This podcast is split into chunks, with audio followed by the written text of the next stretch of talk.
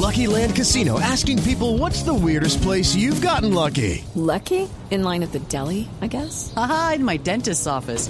More than once, actually. Do I have to say? Yes, you do. In the car before my kids' PTA meeting. Really? Yes. Excuse me, what's the weirdest place you've gotten lucky? I never win and tell. Well, there you have it. You can get lucky anywhere playing at LuckyLandSlots.com. Play for free right now. Are you feeling lucky? No purchase necessary. Void where prohibited by law. 18 plus. Terms and conditions apply. See website for details. If you look around, there are so many ways to make a difference. At Capella University, our FlexPath format gives you a different way to earn your degree. Take courses at your speed. Move on whenever you're ready. Education should fit your life. Learn more at capella.edu.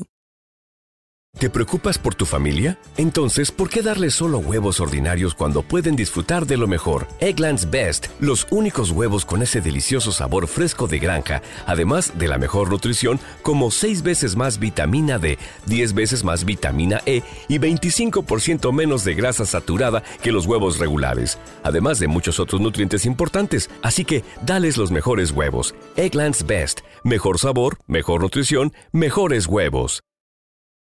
Hola, hoy hablaremos sobre aquellas personas que no tendrán la oportunidad de celebrar las fiestas decembrinas en casa por culpa del desplazamiento forzado. No dejes de escuchar. Viví con mi familia en Cartagena durante 24 largos y significativos años. Solía pensar que estaba lista para el día que me tocara independizarme, pero irse de casa nunca es fácil. Hace tres meses me mudé a Bogotá para trabajar en lo que he deseado desde 2016 hablar sobre lo que me interesa y contar historias.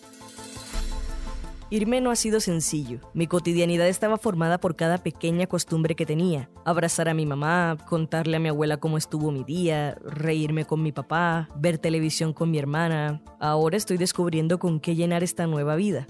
Pero el haber podido visitarlos hace poco me hizo entender que Cartagena es el hogar al que siempre podré regresar. No hace falta explicar mucho para entender que este apenas es mi caso particular y no una regla general. Sé que algunas familias no tienen papá o mamá, están separadas o tuvieron que abandonar su casa por motivos mayores a perseguir un sueño. En este episodio no pretendo sonar como una madre regañona diciendo, em, cómete toda la comida, ¿no ves cuánta gente pasa hambre? para que sientan que no merecen disfrutar Navidad y Año Nuevo con sus familias. Pero sí quiero compartir en qué pienso cada vez que miro más allá de mi privilegio y me cuestiono sobre la vida de las demás personas. Esto es Impertinente. Mi nombre es Paula Cubillos. Quédense con nosotros. Diciembre en Cartagena siempre ha sido especial para mí, aunque ya solo seamos un par de casas con decoraciones y nadie salga a desear feliz año a los vecinos a medianoche.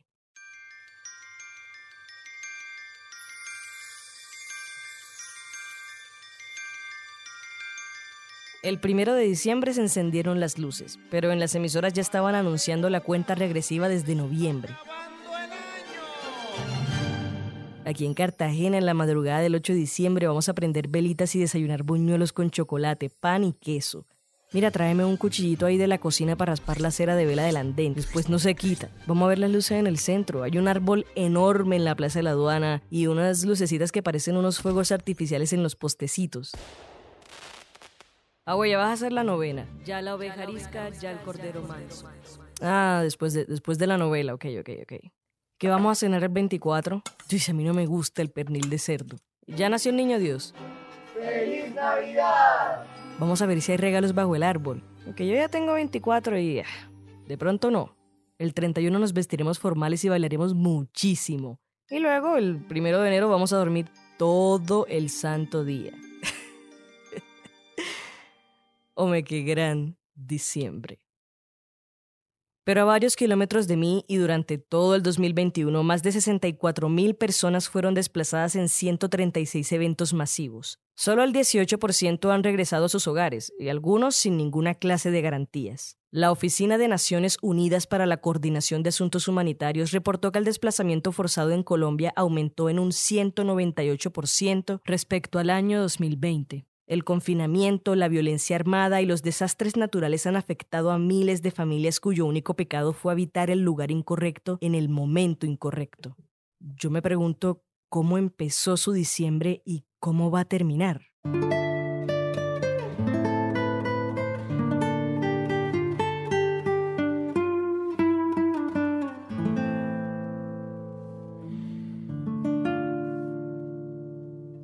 A veces en la calle, a veces en carpas, a merced de la lluvia y la forma más cruda de abandono, al menos 53.000 familias se mantienen desplazadas sin saber qué pasará mañana. Aún así, entre los ocasionales suspiros y sollozos hay quienes se abrazan, hablan entre sí y comparten sus sueños. Algunos recordarán la Navidad del año pasado, las velitas que prendieron, la música que bailaron. Otros se preguntarán qué mal están pagando, si arriba Dios los está cuidando y si algún día podrán volver a casa.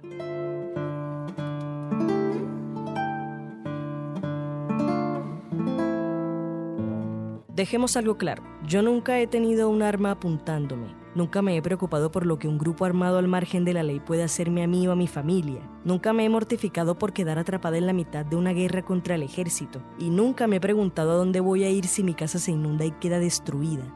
Lo que sé de la violencia y la extrema necesidad lo sé porque me lo han contado, porque lo he leído, porque lo he visto en forma de cifras y porcentajes. Muchos de nosotros no tenemos ninguna relación directa con el desplazamiento forzado, y aún así hay quienes se quejan de los asentamientos, aplauden los desalojos y protestan lo feo que se ve el monte lleno de carpas negras. Pero eh, no es nuestra culpa, ¿verdad? No es nuestra culpa haber nacido en una realidad material más favorable. ¿Y qué podríamos hacer para solucionarlo?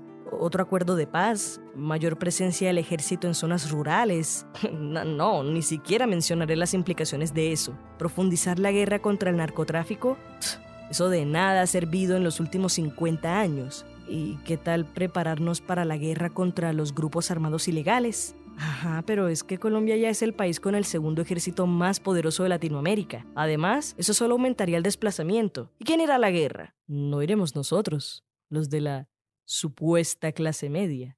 ¿Qué podemos hacer entonces? No tenemos el poder de cambiar la realidad material de los menos favorecidos. Podemos llevarles mercaditos a sus campamentos, pero en una semana seguirán allí temiendo por su futuro. Regala un pescado a un hombre y le darás alimento para un día. Enséñale a pescar y lo alimentarás para el resto de su vida. Pero no es posible enseñar a pescar cuando los ríos están manchados de sangre, no hay peces y ni siquiera hay certeza sobre ese resto de su vida. ¿Podemos dormir sabiendo esto?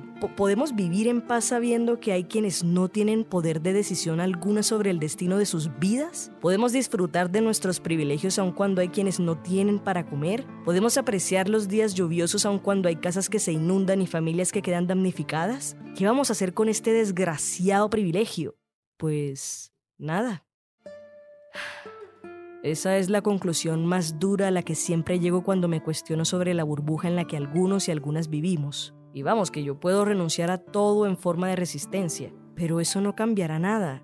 Quizá lo más difícil de ser consciente de tu privilegio es saber que en tus manos hay poco para arreglar las cosas y que por más que lo intentes, hay momentos en los que contribuyes a ciertos discursos y a ciertas prácticas que después criticas. Es es muy difícil pero de todas formas sigues tratando de ser una mejor persona, de ser un impacto positivo para ti y quienes te rodean. Bueno, de pronto no cambiarás todo el mundo, pero sabrás cómo no aportar al malestar general. ¿Pasarás las fiestas en casa? Por favor, disfrútalas. ¿Pasarás las fiestas lejos de tu hogar porque fuiste víctima del desplazamiento forzado? Por favor, discúlpanos. Este fue el octavo episodio de Impertinente, la serie de podcast de opinión del espectador. Si quieres escuchar más, entra a www.elespectador.com o a tu plataforma de streaming favorita. La producción y edición estuvieron a cargo de Paula Cubillos.